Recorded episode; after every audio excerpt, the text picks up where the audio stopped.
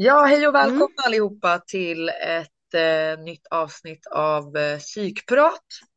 Ni hör mig, Jasmin Fröbom, som vanligt. Och med mig idag så sitter Gunilla Ekholm, också hjärnkollsambassadör och seniorambassadör här i Uppsala län. Välkommen! Tack så mycket, och hej allihopa! Och du sitter med oss här idag ju för att du har precis nyligen hållit ditt digitala hjärnkollseminarium. Ja, det stämmer.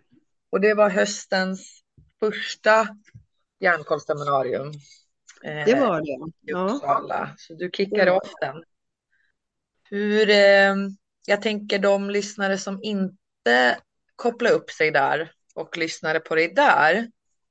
Skulle du kunna berätta lite kort vad ditt seminarium handlar om? Jo, vi hade ju sett en rubrik på det som var från engagerad anhörig till egen insikt. Och insikten var ju att alltså jag har en nära anhörig som har svår OCD. Ett av mina nu vuxna barn. Och det har ju tagit mycket tid och energi, och just sjukdomen OCD var ju inte så lätt att hitta en förklaring till och någon behandling mot när det här hände. Det var då i slutet på 1980-talet. Tyvärr så är det fortfarande svårt att få en korrekt diagnos och korrekt behandling mot just OCD. Det finns stor okunskap om det. Nej, men så jag berättade en del om det, anhörigskapet och också om, alltså jag har ju successivt blivit medveten om att, och jag har blivit medveten om vad en neuropsykiatrisk utredning innebär, och jag har berättat om min yngsta dotter som hade fått en ADHD-utredning efter en utmattningsdepression. Och efter när hon hade fått diagnos, ADHD-diagnos, och vi pratade om det, så sa hon till mig: jag tycker du också ska låta dig bli utredd. Ja, då tyckte jag först, vadå? Ja, vadå säger du sådär? Och så tog hon upp några exempel på hur hon tyckte att alltså mina barns uppväxt, och då, vi var ju två föräldrar, merparten av deras uppväxt. Så tyckte hon ändå att det var, alltså att jag var lite ADHD-aktig. Vad innebär ADHD-aktig? Jo, alltså hon tyckte att vi hade inte haft, nu hade hon blivit väldigt medveten om sig, alltså vad det innebär, vad man kan, hur det kan yttra sig att ha ADHD. Det är ju inte exakt likadant från den ena personen till den andra. Men och hur lika hon tyckte att jag, hon tyckte att hon var väldigt lik mig i mitt beteende. Ja, så pratade vi en del om det. Om oregelbundna tider, om liksom vidlyftiga planer som gick ihop sig ibland och ibland inte, och stora idéer som genomfördes eller inte genomfördes, och spontana infall, och hon tyckte att jag var inte riktigt som andra mammor. Precis. Och det stämmer nog. Hon har faktiskt rätt. Just det. Och du berättade ju då också under seminariet att du själv, så småningom, du gjorde ju en utredning. Ja, det gjorde jag. Och då var jag över 70 år när jag tursamt nog faktiskt fick den. Jag hade väldigt tur som råkade komma in i ett svep där man betade ner köer i vår region. Betade ner vänteköerna på neuropsykiatrisk utredning. Okej. Ja, det är ju väldigt skönt att du fick det så snabbt. Men du fick ju inte diagnosen snabbt om man tittar på utifrån ett livsperspektiv, så det dröjde på 70 år, och man tänker ju liksom när man hör det att 70 år det liksom, det blir ju nästan en så här identitets, kanske inte kris, men hur upplevde du det efter liksom har inte vetat om den här diagnosen, levt igenom liksom en stor del av livet och sen plötsligt liksom ja, hur kändes det att få den här diagnosen så pass sent i livet? Ja, alltså för mig blev det ju, alltså när jag hade grunnat lite på vad min dotter hade sagt till mig och vad vi hade pratat om kring hur hon tyckte att hennes uppväxt var. Nu hade hon har 2 äldre syskon som är väldigt tätt i ålder. Och sen är det 4 år till henne då. Så jag pratar ju med de här 2 äldre syskonen också. Varav en då har OCD. De var ju inte helt överens med sin lilla syster om att allting var så som hon upplevde det. Men det hon upplevde eller tyckte sig upplevt, det stämde ju.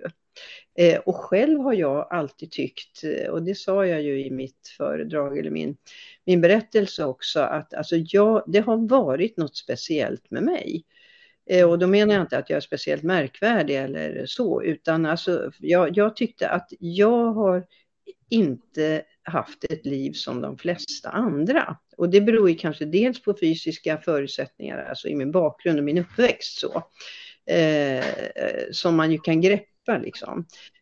Men sen också, alltså jag funderade ofta på varför hur det kunde gå väldigt bra eller väldigt dåligt för mig, och varför gjorde det och varför var mina resultat som jag hade och som jag haft genom hela livet så otroligt ojämna. Varför har jag tröttnat så jättefort på bra jobb jag har fått och genast inom ett år försökt söka mig därifrån. Varför har jag behövt en sån oerhörd motivationskraft för att kunna göra saker som andra människor har gjort väldigt, väldigt enkelt. Mm. Och ja, en del sådana tankar har jag haft.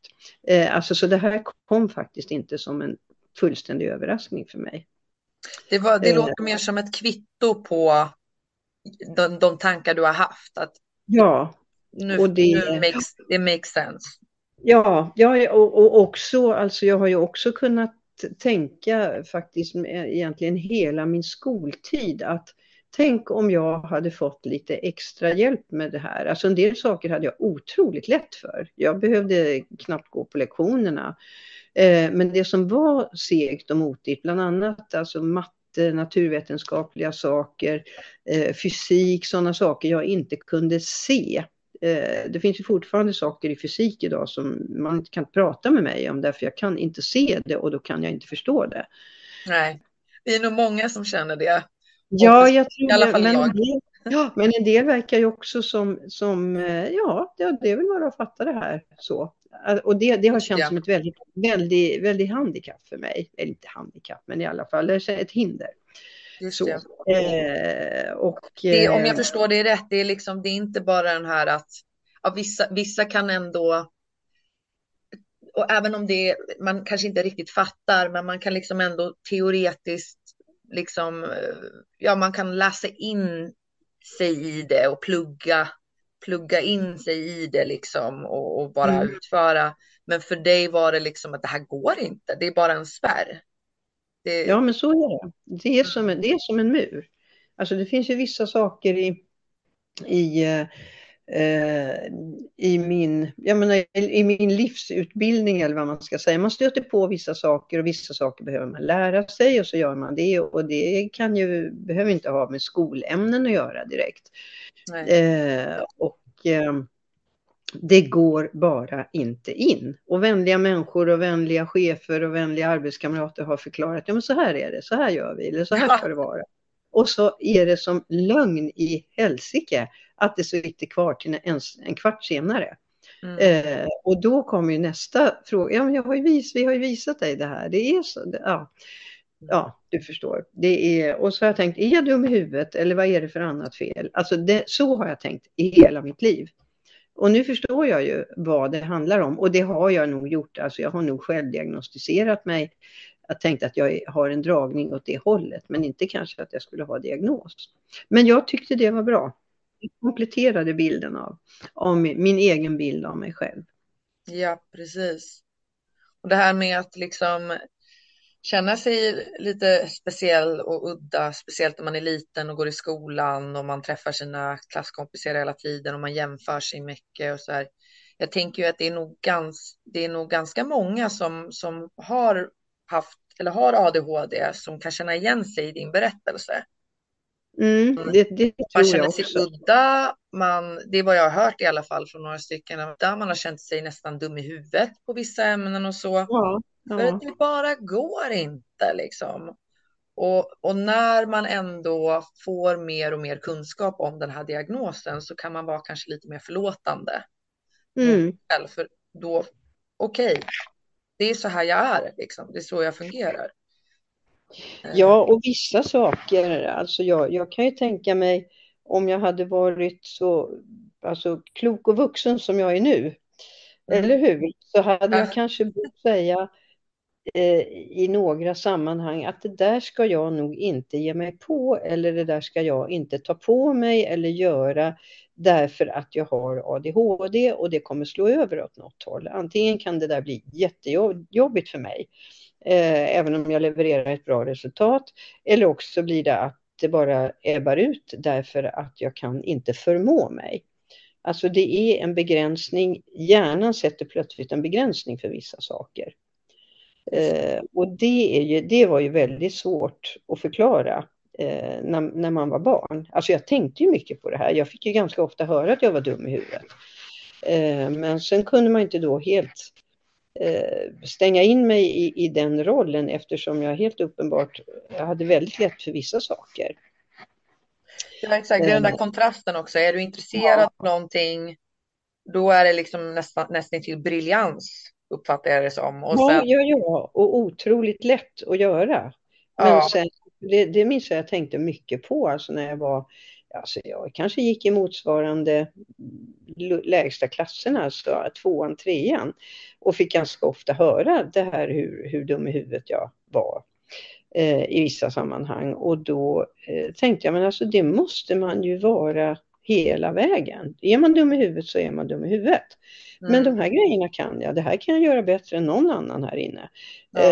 Och så. Det här bara flyger in i huvudet. Varför gör det? Medan andra saker är, som sagt, som de stod bakom en väg och inte nåbara för mig. Nej, men jag tror också alltså, med rätt stöd, med rätt pedagogik, alltså hade en lärare sett mina besvär, eller jag hade kunnat våga prata med någon om det, så hade jag säkert kunnat ta mig igenom ganska mycket av det som jag har hinder för. Men nu blev det antingen eller för mig. Jag red på det som jag var bra på, och jag bara knappt ens hankade mig fram över det som jag inte kunde tillägna mig på en gång. Och nu pratar jag mycket om skolan då. Ja. Och jag känner när man är liten, när man går i skolan, då är ju liksom en trygghet är ju vuxna då. Och lärare är väl de som är närmast i skolan, men sen ens föräldrar också såklart. Och jag vet att du berättade på seminarium att det har inte varit så alltid så jättelätt. Nej, jag hade inget, jag säger faktiskt inget stöd, för det hade jag inte. Inte något jag minns i alla fall av mina föräldrar i min kärnfamilj. Däremot så hade jag ett väldigt starkt stöd från mina morföräldrar. Ja. Det tror jag har varit det var väldigt värdefullt för mig, och det har jag ju förstått i mitt liv sen så småningom, att det har ju kanske räddat mig till och med. Ja. Man behöver någon. Någon tror jag vi alla behöver. Jo, men precis. Det är ju sånt man har sett så småningom. Man pratar ju om maskrosbarn och så. Att, bara det finns någon eller några som kan hjälpa i en i övrigt svår situation, så kan det räcka för ett bra vuxenliv i alla fall. Vad kände du var det mormor och morfar gjorde som liksom... På vilket sätt gav de dig stöd? De var där för dig och så. Och liksom gav dig kärlek. Ja, alltså det var precis det de gjorde. De såg mig. De lät mig vara som jag var för det mesta. Och det innebar ju inte att jag fick gå över gränser för någonting. Eller vara dum mot andra barn eller så. Utan det är klart att de fyllde ju rollen som föräldrar och uppfostrare också. Ja. Och det förstod jag ju skillnaden på. Men alltså de lät mig vara den jag var. Och de tog mig också faktiskt i försvar i olika situationer. Nu såg inte de mig så mycket i skolan. Men de tog mig i försvar mot andra vuxna som kunde hacka på mig. Eller mot mina föräldrar, framförallt min mamma då som var sjukt terroriserande mot mig. Och det spelade också jättestor roll för mig. Ja. De satte gränser för henne så att jag märkte det. Och det spelade nog väldigt stor roll också. Ja, fantastiskt att de fanns där. Verkligen. Otroligt värdefullt. Och jag känner det här med du har en diagnos i grunden eller en funktionsvariation, en neuropsykiatrisk diagnos. Även om den inte sattes förrän du var 70, jag menar att den fanns ju under hela tiden utan ett namn. Känner du att din svåra uppväxt med din mamma har påverkat din psykiska hälsa och ADHD-diagnosen på något sätt? Alltså att det har blivit mer svårhanterligt på grund av, jag tänker att det är liksom en symbios mellan svårigheterna att bara ha ADHD men också den påverkan såklart som vi alla, alltså vi blir påverkade av våran uppfostran också. Ja, såklart, ja.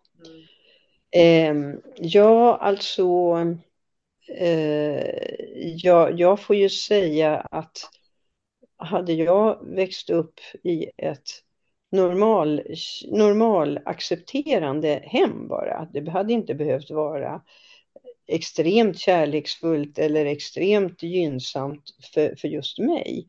Men hade det bara varit normalt så hade jag såklart, jag hade haft ett annat liv genom livet. Jag kanske inte skulle säga idag att jag hade haft ett annat liv totalt sett.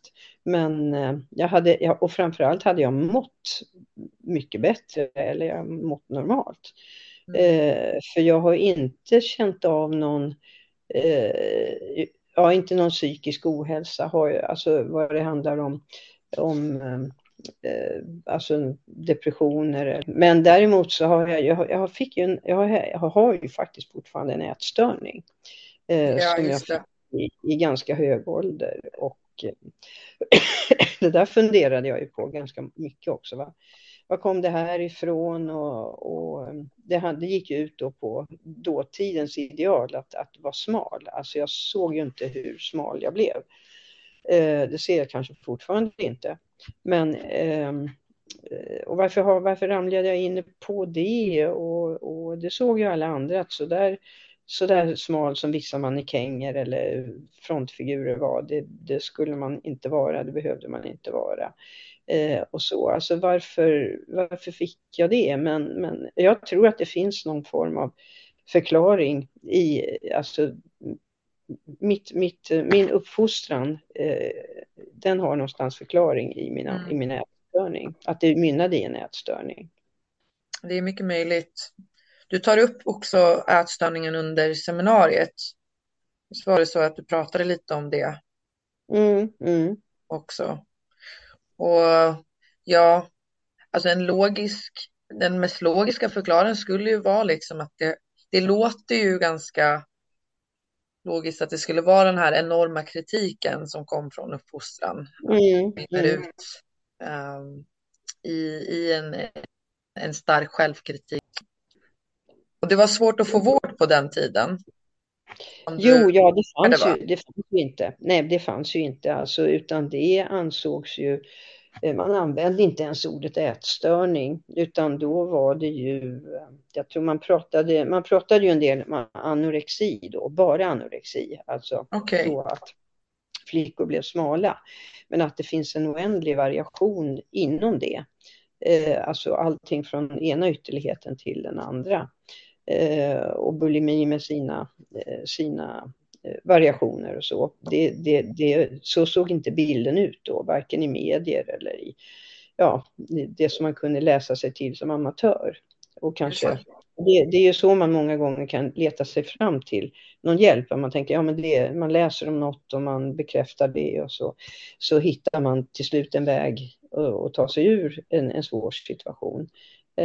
Men när det handlade om ätstörning så var det anorexi. Och det är klart, det passade ju in på mig delvis. Men inte det som ansågs alltså med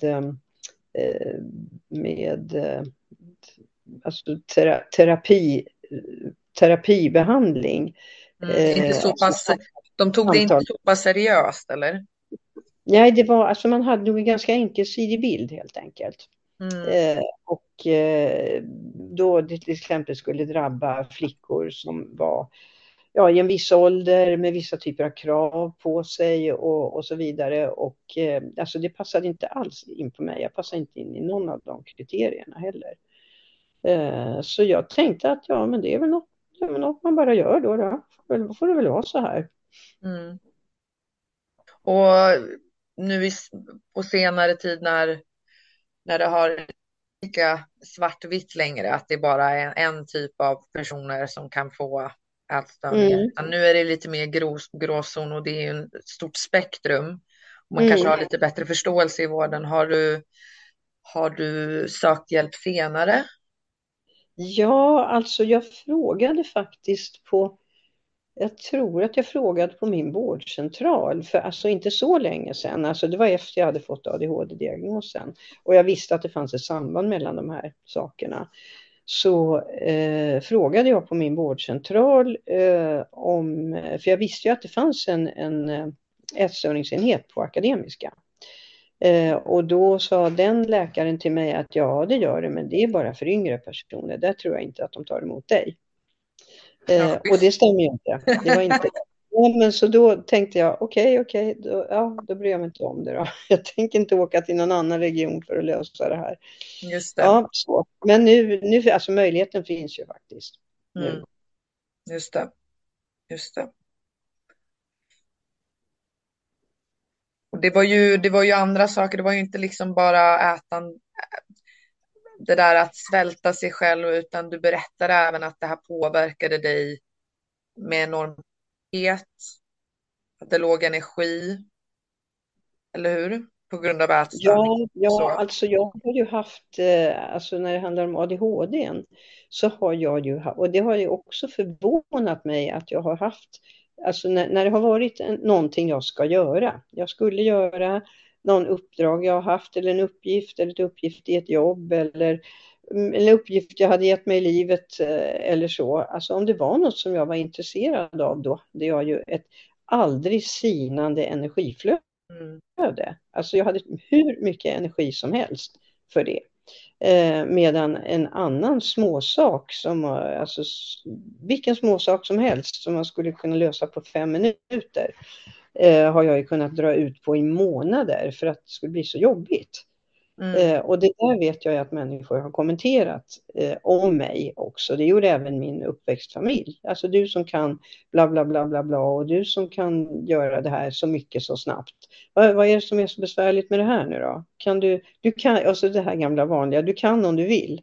Nej, jag kunde inte om jag ville. Jag kunde vilja hur mycket som helst. Det gick bara inte. Alltså den typen av kommentarer har jag fått mycket och det är framförallt i min hemmiljö och det har ju spelat roll också såklart. För min bild av mig själv. Exakt. Och känner du att din självbild har ändrats då? Ja, det tycker jag faktiskt. Alltså min självbild har blivit mera komplett tycker jag. Jag säger nej till saker. Jag är inte 100% jätteduktig, men jag säger nej till saker. Ingen av alla försöker. Jag vet att nej, det här är inte för mig. Det kommer bara bli jättejobbigt för alla inblandade. Eller tvärtom. Det här är för mig. Det här kan jag lätt göra. Jag vill göra det. Jag kommer tycka det är kul och det kommer bli jättebra. Så. Den typen av saker. Jag försöker att inte springa på alla hoppande bollar. Det går sådär halvbra. Men det är bättre att det går halvbra än jättedåligt. För jag sprang på alla bollar för alla. Och tiden räckte ju inte till. Nej, precis. Det jobbar jag med. Ja, precis. Och det kan jag också känna igen mig i att att man också har fått diagnos, eller man lär ju känna sig, man tvingas nästan till att göra någonting åt de begränsningar man har. Det blir så svart på vitt så när man har fått en diagnos då, till exempel. I mitt fall bipolär sjukdom. Men jag känner ju jättemycket igen det där med supermycket energi och sen ingen energi alls. Skillnaden hos mig är ju då att det kallas hypomani och depression. Och kanske inte är lika fast snabbväxlande i mitt fall, utan det pågår mer månader åt gången. Men då har liksom i processen, man behöver ju lära sig att sätta gränser och säga nej till sånt som tar för mycket energi eller stressar, så att man triggas. Och börja liksom kartlägga vad är viktigt för mig. Och försöka välja det mer. Och det låter ju precis som du sa nyss.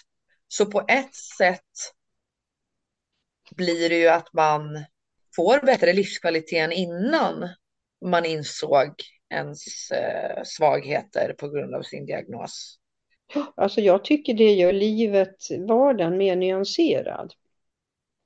Att ha den här kunskapen och kunna välja saker som är stabila för en själv. Så. För mig själv. För min del spelar det roll.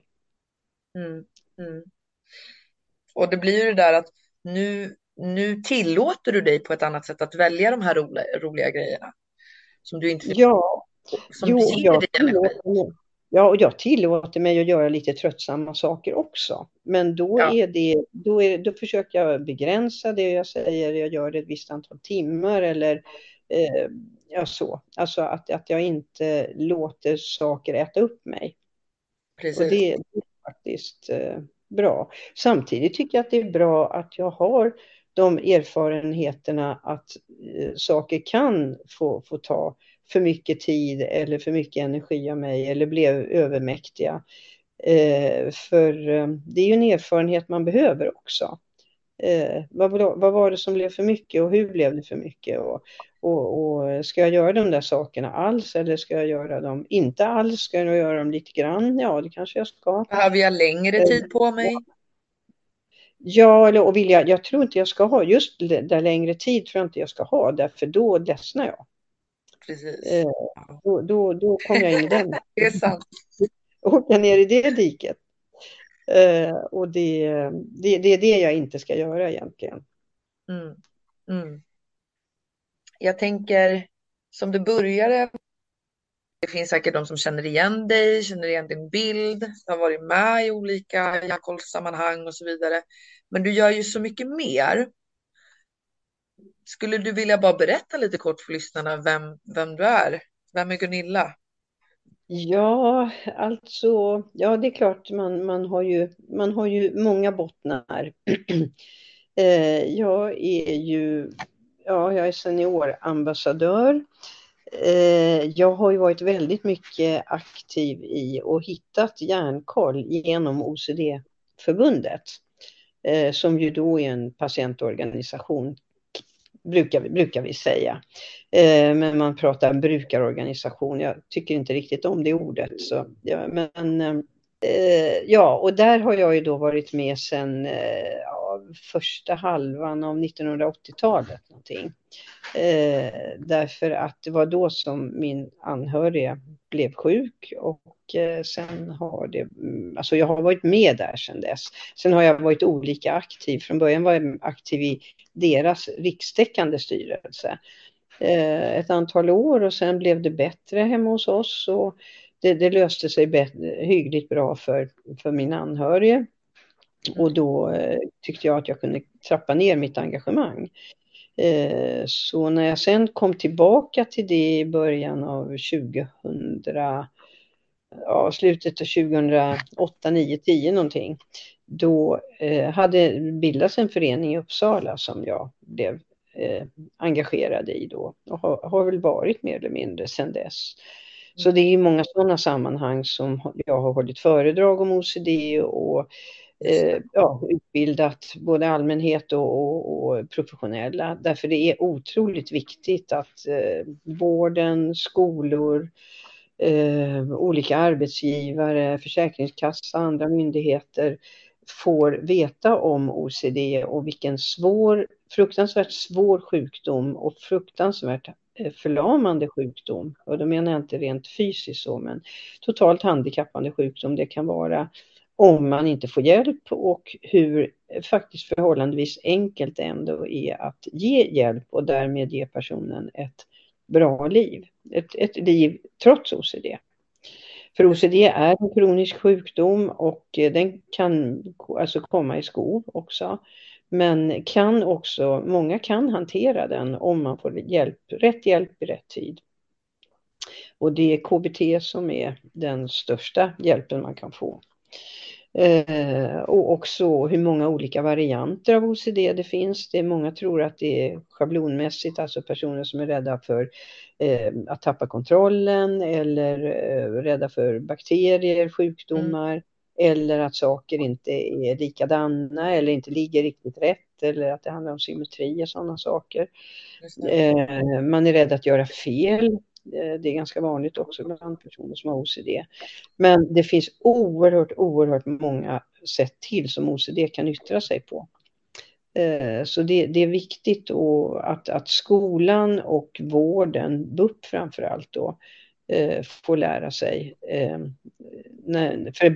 Och det drabbar alltså i ungdomen i allmänhet. Troligen har det funnits där hela tiden hos den här enskilda individen. Men jätteviktigt att få tidig hjälp och rätt behandling. Då kan man få ett schysst liv trots OCD. Just det, och om man inte får behandling i tid kanske det förvärras då, eller? Hur då menar du? Ja, att symptomen för OCD, om man inte får behandling i god tid. Om man inte får hjälp, förvärras. Det blir i princip omöjligt. Någon läkare sa till mig för något halvår sedan i samband med att jag pratade med honom, alltså med den läkaren om min anhörige. Då sa läkaren till mig att en person som är 40 år och inte har fått eller tagit till sig behandling och har svår OCD har man inte mycket hopp om. Han sa inte exakt de orden, men det var det handlade om. Nej, det tycker jag inte är okej heller att säga. Det är lite men alltså, nu sa han det till mig och inte för en församling och inte ett specifikt ärende då. Men alltså, men jag tänkte ju förstås, alltså om den läkaren får en person till sig som då ändå behöver allt stöd och hjälp och vill jobba med sin egen hälsa så att bli så fungerande som möjligt, så ska man inte få det, därför att det här är vården redan bestämt att det är kört. Det känns inte riktigt schysst tycker jag. Nej, det känns som att det är som du sa, det är inte bara utbilda. Vården ska ha tillräckligt mycket kompetensförsörjning inom det här, men det verkar fortfarande vara en bit att gå fortfarande. Jo, det är ju alltså om man tänker OCD, det är lika vanligt som var faktiskt vanligare, men alltså minst lika vanligt som diabetes. Du vet ungefär, har du en bild av hur det är att ha diabetes typ 1 och hur livet kan vara då. Det som har reumatism, vissa typer av allergier. Alltså så fort man hör vissa sjukdomar eller besvärliga tillstånd nämnas, då har man en bild i sitt huvud av att den personen behöver särskilda hänsyn, den kanske behöver särskilda hjälpmedel, man behöver visa tolerans i olika sammanhang och så. Men när det handlar om OCD, där personen många gånger är väldigt insnärjd i sina tankar kring vad den kan göra och inte kan göra av olika skäl, så är det ju väldigt sällan som man har ingen kunskap om. På en skolresa, när man ska åka till på en skolresa till exempel, kan den eleven då sitta bredvid någon som man upplever kanske är besmittad med någonting. Kan den äta maten som alla andra tar i då? ja, hur kan livet funka för under en samvaro tillsammans med massa andra människor, när den som har OCD har byggt upp hela sitt liv på att göra allting helt anpassat till sig. Mm. Men den typen av hänsyn får ju någon som har OCD väldigt sällan, utan om man inte själv har jobbat på det väldigt mycket, och då blir man utesluten istället, eller man väljer själv att inte delta. Så att det finns jättemycket att göra. Nej, men så det har jag gjort också. Men alltså, jag har annars jobbat inom en genre, alltså reklam, kommunikation, marknadsföring. Ja, har jag huvudsakligen. Känner du att det har liksom kommit till användning i ditt sätt att nå ut med ditt engagemang i OCD? Ja, jag tycker att det är, alltså jag har kunnat använda den kunskapen för att öka kunskapen om OCD. Mm, det visst, jag. För jag tänker att man vill liksom, ja, men det är ju kommunikation, man vill ju kommunicera ett budskap, så jag menar det är klockrent. Ja. Och jag har kunnat presentera saker, jag har kunnat lägga fram argument och så, ja. Så det, ja, men det har det har ju varit lite menat. Ja, men det förberedde dig på det. Ja, det var en bra start. Det var en bra start att ha ändå, tycker jag.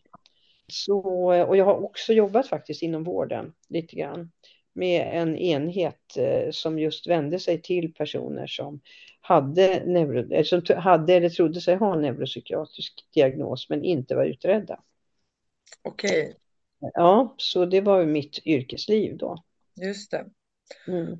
Och den här anhöriga som du nämner flera gånger, och som jag som tände gnistan för ditt engagemang. Får jag säga ADHD-engagemang? För det är ju det låter som. Icke-sidande energi och engagemang och driv i flera års tid är ju din son. Mm. Ja. Och du pratar om honom också under seminariet mycket. Och som jag förstod det var det ju lite tack vare engagemanget till honom och hans diagnos och förståelse att du då började komma till insikt om dig själv och ditt reflekterande. Din dotter nämnde det också ju. Ja, ja. Berätta lite grann om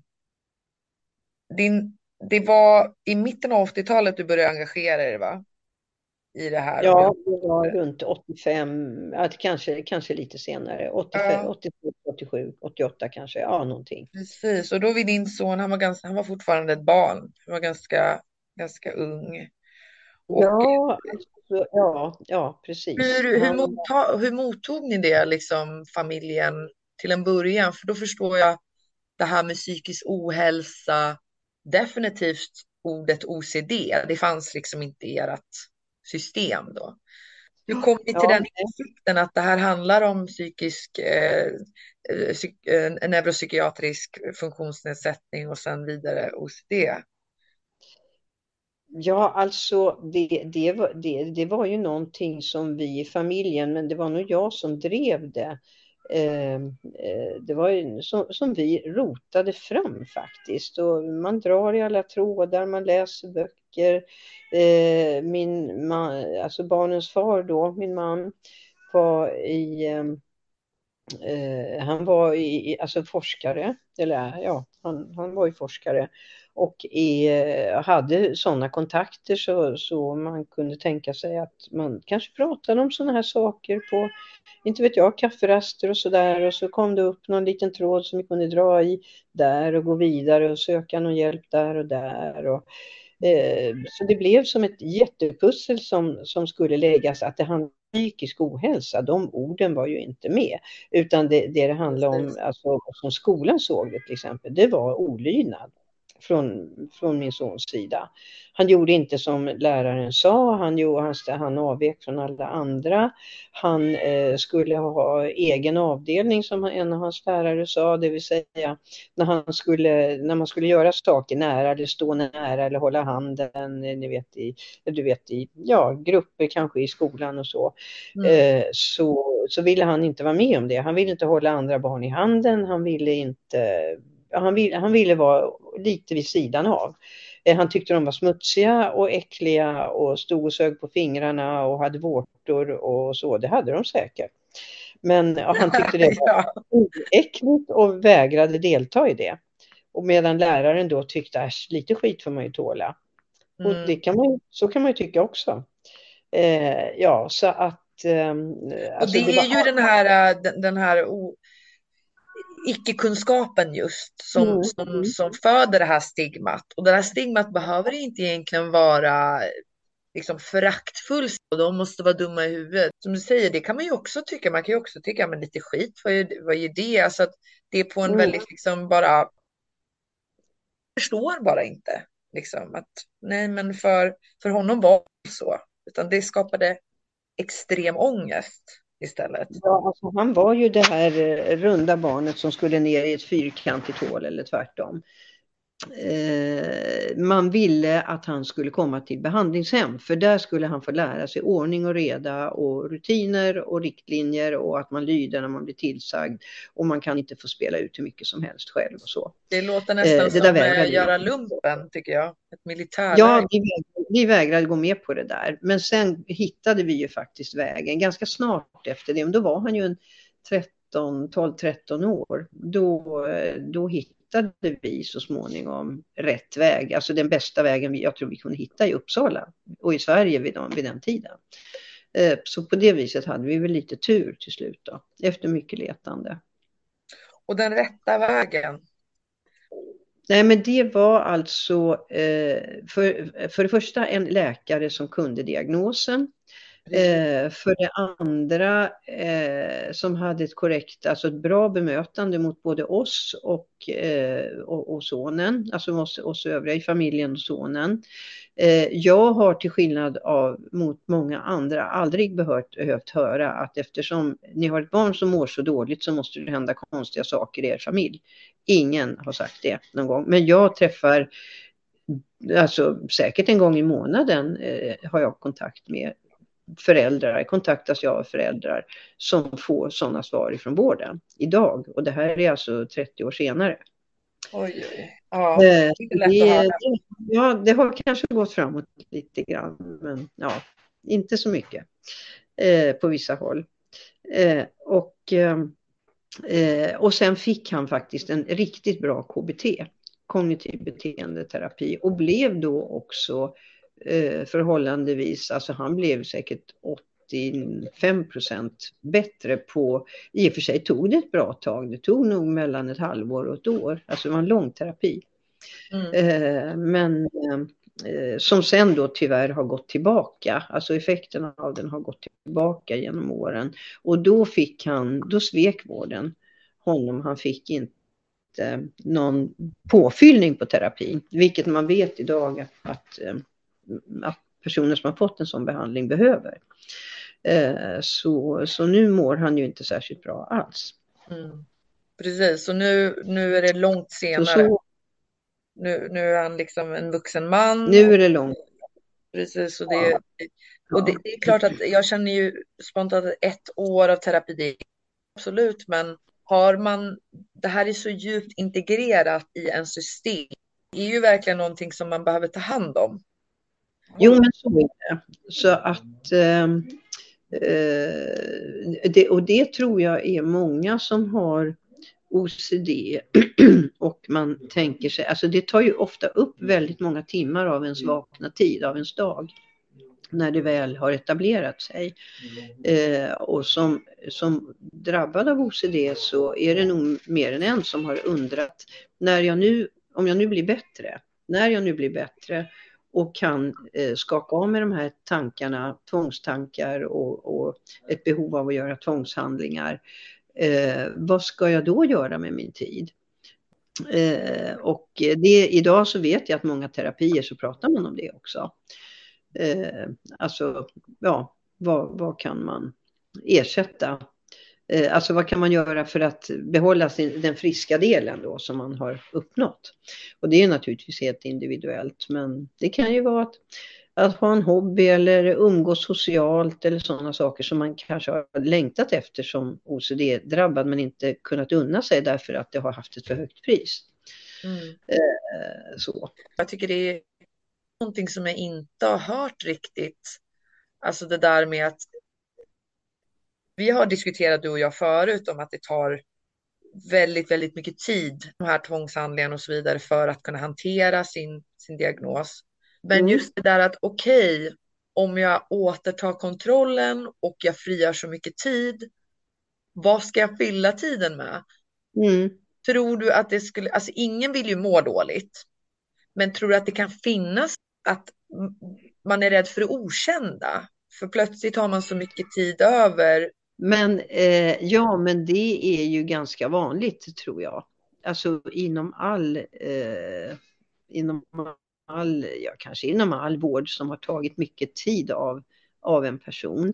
Men kanske framförallt när det handlar om psykisk ohälsa, för att man ser att man gör... Om man ägnar sig åt den här, eller man är så ockuperad av den sjukdom eller det besvär man har, så man kan inte tänka sig att man kan göra andra saker, och man mår inte bra av att ha den här besväret, men man är van vid det och man hanterar det. Och vad ska man nu göra istället? Ja. Alltså att man har liksom en plan att okej, som hittar en hobby kanske det blir. Ja. Det kan vara en del av terapin, att jag har något att luta mig mot. Och det finns ju till och med hobbys som är, alltså skulle kunna vara terapeutiska i sig. Man har ju pratat ganska mycket om att fysisk aktivitet är väl, alltså använt på ett rätt sätt, är väl så effektfullt som antidepressiv medicin till exempel, eller som... Ja, den typ av vissa typer av medicin som man ger till personer som har OCD. Alltså att det skulle kunna och kan ersättas till stor del med fysisk aktivitet. Då är det säkert ganska mycket fysisk aktivitet. Men okej, men man kan ju börja springa eller cykla eller gå ut och gå en timme eller 2 om dagen eller ja, så. Gud, det är inte min grej. Nej, man får välja själv. Men det behöver inte vara några svåra saker. Ja. Inte några svåra saker alls. Precis. Och alla har sin grej. Även om din son inte mår så bra nu, så har han ju hittat en hobby i alla fall som jag har förstått att han älskar. Och han får lite det där ADHD-fokuset som du... Ja, jo precis. Han har en sån. Ja, och då, alltså när han håller på med det, då är han inte sjuk. Det har vi ju fascinerats över i familjen många gånger, att saker han absolut inte kan göra. Röra vid vissa saker eller ligga eller stå eller sitta på vissa ställen och så. Det är helt borta när han gör det han väl tycker är jättekul. Då är det spelar omgivningen ingen roll. Så det är fascinerande det här. Väldigt intressant. Ja. Hjärnan är ett mysterium, men vi tar reda på nya sanningar varje dag, tror jag. Ja, det är spännande tycker jag. Absolut. Väldigt spännande. Tack så mycket, Gunilla. Jag önskar dig all lycka till och tack för hjärnkollseminariet också. Ja, det var spännande och väldigt, väldigt trevligt och gav jättefin respons. Det är jag verkligen glad över. Jag har fått ett antal positiva kommentarer. Jättekul, tycker jag. Ja, absolut. Och vi jobbar vidare med hjärnkoll, eller hur? Det gör vi. Vi slutar aldrig.